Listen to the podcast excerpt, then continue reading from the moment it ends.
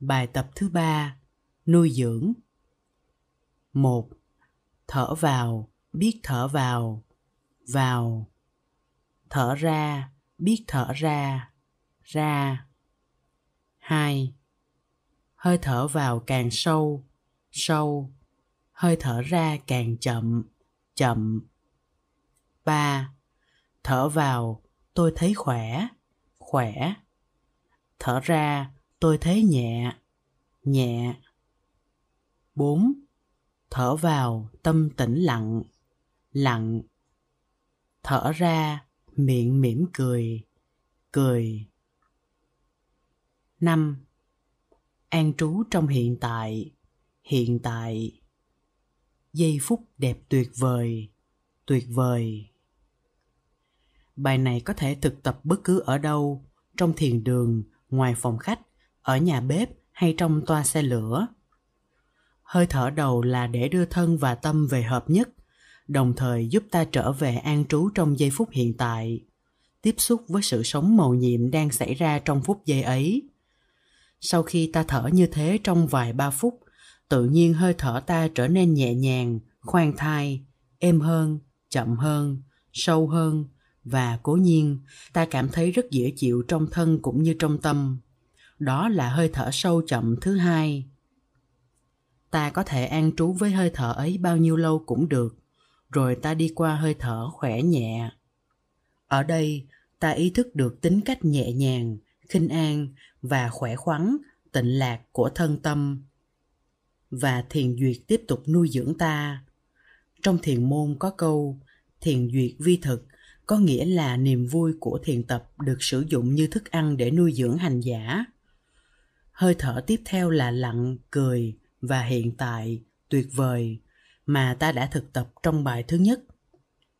Một, thở vào, tôi biết thở vào. Vào, thở ra, tôi biết thở ra. Ra. Hai, thở vào, tôi thấy tôi là bông hoa, là hoa. Thở ra, tôi cảm thấy tươi mát tươi mát. Ba, thở vào tôi thấy tôi là trái núi, là núi. Thở ra, tôi cảm thấy vững vàng vững vàng. Bốn, thở vào, tôi trở nên mặt nước tỉnh nước tỉnh. Thở ra, tôi im lặng phản chiếu trời mây đồi núi, lặng chiếu.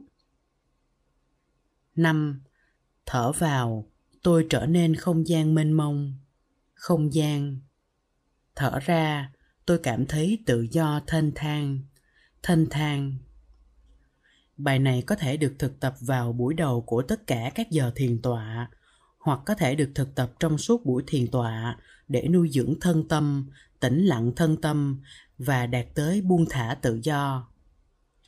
Hơi thở đầu có thể được thực tập nhiều lần cho đến khi ta đạt tới trạng thái thân tâm là một, kết hợp thân và tâm thành một khối nhất như hơi thở thứ hai đem lại sự tươi mát. Con người đáng lý phải tươi mát như một bông hoa bởi chính con người là một bông hoa trong vườn hoa vạn vật. Chúng ta chỉ cần nhìn các em bé xinh xắn là thấy điều đó. Hai mắt trong là những bông hoa khuôn mặt sáng với vầng trán hiền lành là một bông hoa. Hai bàn tay là bông hoa, vân vân. Chỉ vì lo lắng nhiều quá mà trán ta nhăn, chỉ vì khóc nhiều và trải qua nhiều đêm không ngủ nên mắt ta mờ. Thở vào để phục hồi tính cách bông hoa của tự thân. Hơi thở vào làm sống dậy bông hoa của tự thân. Hơi thở ra giúp ta ý thức rằng ta có thể và đang tươi mát như một bông hoa. Đó là tự tưới hoa cho mình, đó là từ bi quán thực tập cho bản thân hơi thở thứ ba thấy được ta là núi vững vàng, sẽ giúp ta đứng vững được trong những lúc ta bị xúc động vì những cảm thọ quá mãnh liệt. Mỗi khi lâm vào trạng thái thất vọng, lo lắng, sợ hãi hoặc giận dữ, ta có cảm tưởng ta đang đi qua một cơn bão tố. Ta như một thân cây đang đứng trong cơn lốc. Nhìn một cây đứng trong cơn bão, ta thấy ở ngọn cây cành lá oằn oại như có thể bị gãy ngã hoặc cuốn theo cơn lốc bất cứ lúc nào. Nhưng nếu nhìn xuống thân cây và nhất là cội cây, biết rằng rễ cây đang bám chặt vững vàng trong lòng đất, ta sẽ thấy cây vững vàng hơn và ta sẽ an tâm hơn. Thân tâm ta cũng thế. Trong cơn lốc của cảm xúc, nếu ta biết rời khỏi vùng bão tố, tức là vùng não bộ, mà di chuyển sự chú ý xuống bụng dưới nơi huyệt đan điền và thở thật sâu, thật chậm. Theo công thức là núi vững vàng, ta sẽ thấy rất khác. Cảm xúc đến rồi đi và sẽ ở lại. Dưới sự trấn ngự của cảm xúc, ta có cảm tưởng mong manh, dễ vỡ. Ta nghĩ ta có thể đánh mất sự sống của ta. Có những người không biết xử lý những cảm xúc mãnh liệt của họ. Khi khổ đau quá vì thất vọng, sợ hãi hay giận hờn, họ có thể nghĩ rằng phương pháp duy nhất để chấm dứt khổ đau là chấm dứt cuộc đời mình. Vì vậy, nhiều người, trong số đó có những người rất trẻ, đã tự tử. Nếu biết ngồi xuống trong tư thế hoa sen và thực tập hơi thở là núi vững vàng, họ có thể vượt thoát được giai đoạn khó khăn đó. Trong tư thế nằm buông thư, ta cũng có thể thực tập hơi thở này.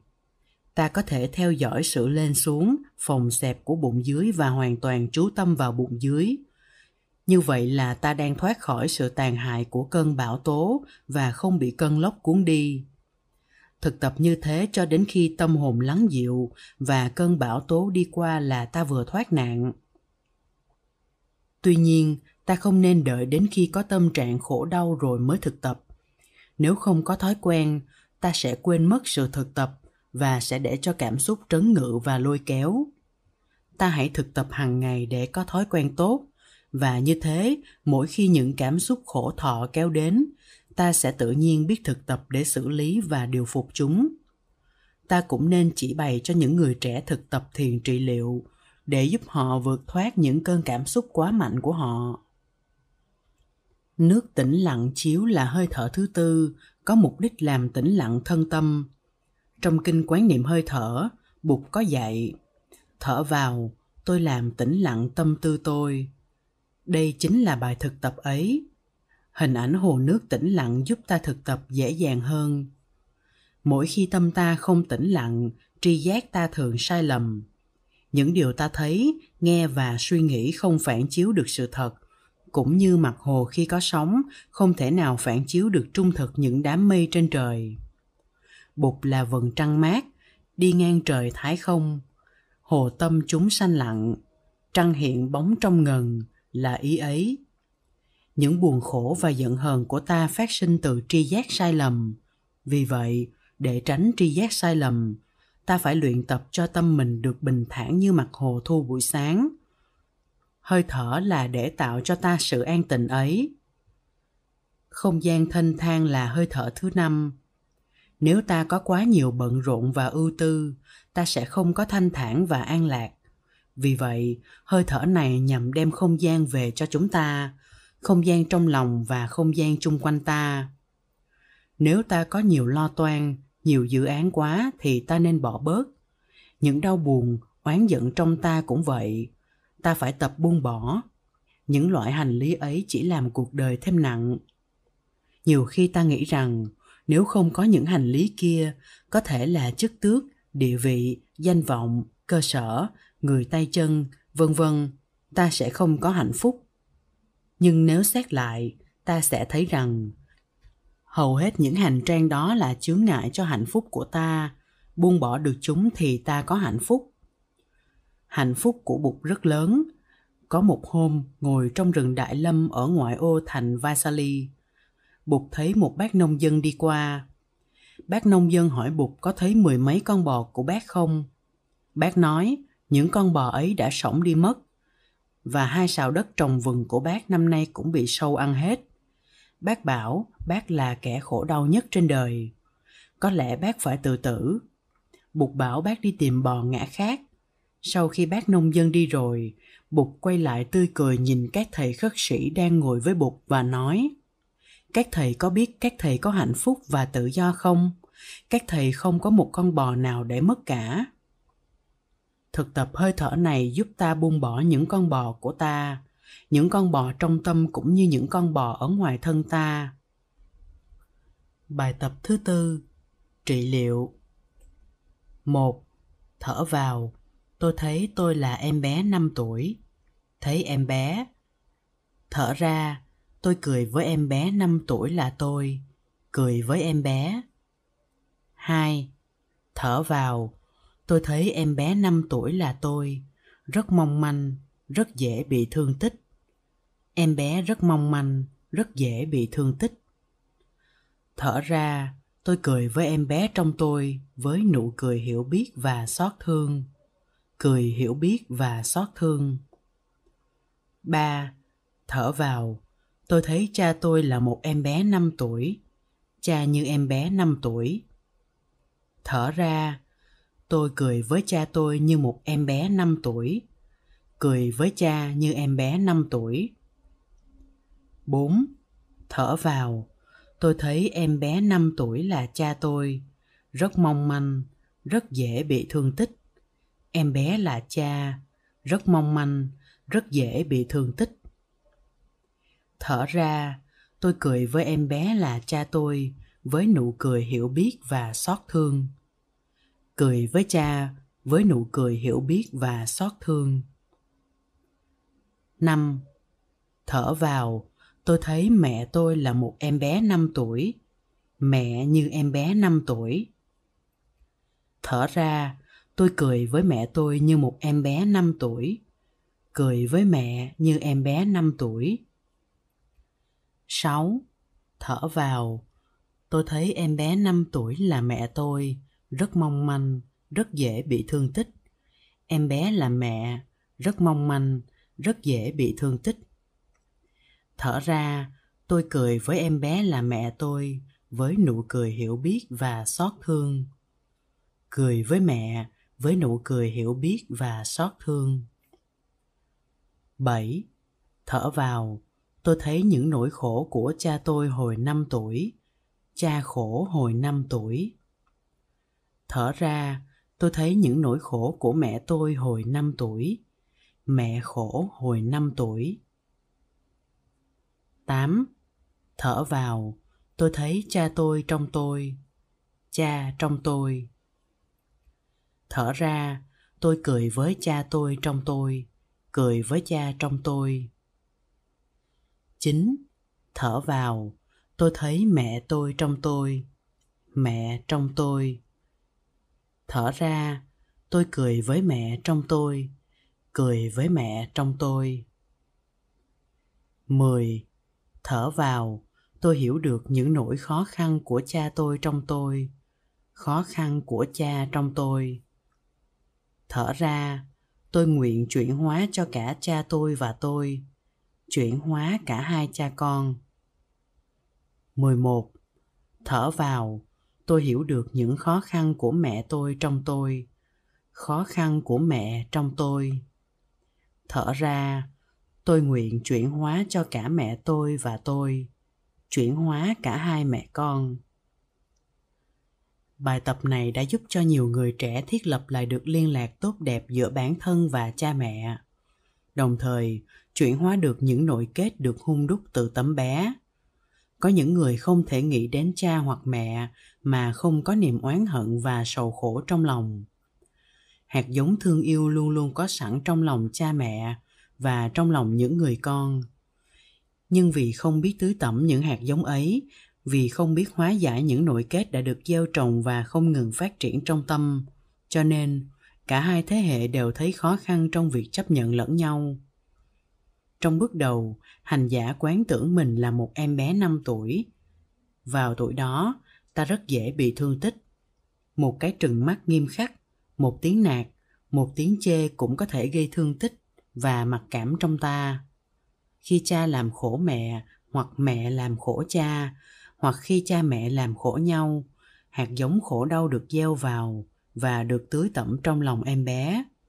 Như thế, lớn lên, em bé mang nhiều nội kết khổ đau và sống với sự oán trách cha hoặc mẹ hoặc cả hai thấy được mình là một em bé dễ bị thương tích như thế ta sẽ thấy tội nghiệp cho ta ta sẽ thấy xót thương dâng lên và thấm vào con người của ta. Ta cười với em bé 5 tuổi bằng nụ cười của từ bi, của xót thương. Đó tức là ta thực tập bi quán hướng về chính ta. Sau đó, hành giả quán tưởng cha hoặc mẹ mình là em bé 5 tuổi. Thường thì ta chỉ có thể thấy cha là một người lớn, nghiêm khắc, khó tính, chỉ biết sử dụng uy quyền để giải quyết mọi việc. Nhưng ta biết rằng, trước khi thành người lớn, ông cũng đã từng là một chú bé con 5 tuổi, cũng mong manh dễ bị thương tích như ta.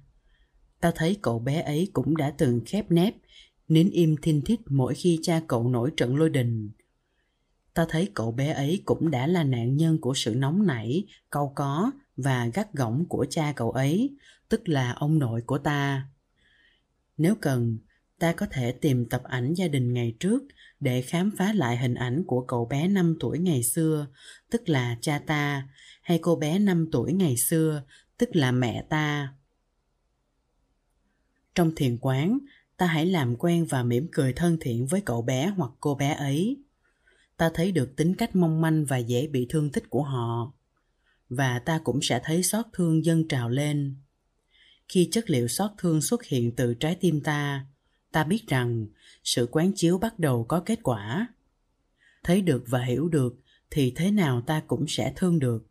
Nội kết của ta sẽ được chuyển hóa dần với sự thực tập này. Với sự hiểu biết, ta bắt đầu chấp nhận và ta sẽ có thể dùng hiểu biết và tình thương của ta để trở về giúp cha hoặc mẹ ta chuyển hóa ta biết ta có thể làm được việc này bởi vì sự hiểu biết và lòng xót thương đã chuyển hóa ta, và ta đã trở nên dễ chịu, ngọt ngào, có thể thêm nhiều bình tĩnh và kiên nhẫn. Lời kết.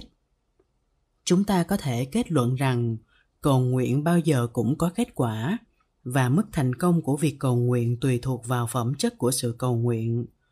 Nếu biết cầu nguyện thì chắc chắn chúng ta sẽ được đáp ứng. Khi cầu nguyện chúng ta phải có năng lượng của chánh niệm của từ bi đi đôi với sự cầu nguyện đó còn phải có một sự tu tập của chính chúng ta thì việc cầu nguyện mới hy vọng có kết quả như ý ta mong ta không thể khoáng trắng cho người ở ngoài ta dù người đó là Bụt Thích Ca hay Chúa Kitô. Ba điều thông thường của cầu nguyện là sức khỏe, sự thành công và sự hài hòa. Tuy vậy, đối với người xuất gia thì khác. Lời cầu nguyện đầu tiên và quan trọng nhất của người xuất gia là vượt thoát sinh tử, là thực hiện cho được sự an lạc, hạnh phúc của pháp giới bản môn ngay trong thế giới tích môn. Cầu nguyện là một đề tài rất lớn và rất hay chúng ta tạm chấm dứt những bài giảng về cầu nguyện bằng cách nhắc mọi người rằng thế giới đang đi vào một kỷ nguyên y khoa mới mà chúng ta có thể gọi là y khoa nhất tâm trong đó tâm thức cộng đồng đóng một vai trò chữa trị hay hoại diệt rất lớn. Trong giai đoạn y khoa này, việc chữa trị cho người bệnh tùy thuộc vào sự tu học, sự cầu nguyện, sự thương yêu, sự hành xử hàng ngày của mọi người, kể cả của các vị bác sĩ. Bác sĩ phải biết rằng, sức khỏe chịu ảnh hưởng rất lớn của tâm thức cộng đồng và có liên hệ mật thiết với sự giải phóng của tâm bệnh nhân. Vì vậy, ngày nay bác sĩ phải học phương thức cầu nguyện cho bệnh nhân và phải biết thiền tập trong lúc hành nghề thì mới trở thành một bác sĩ giỏi trong giai đoạn mới này của y khoa.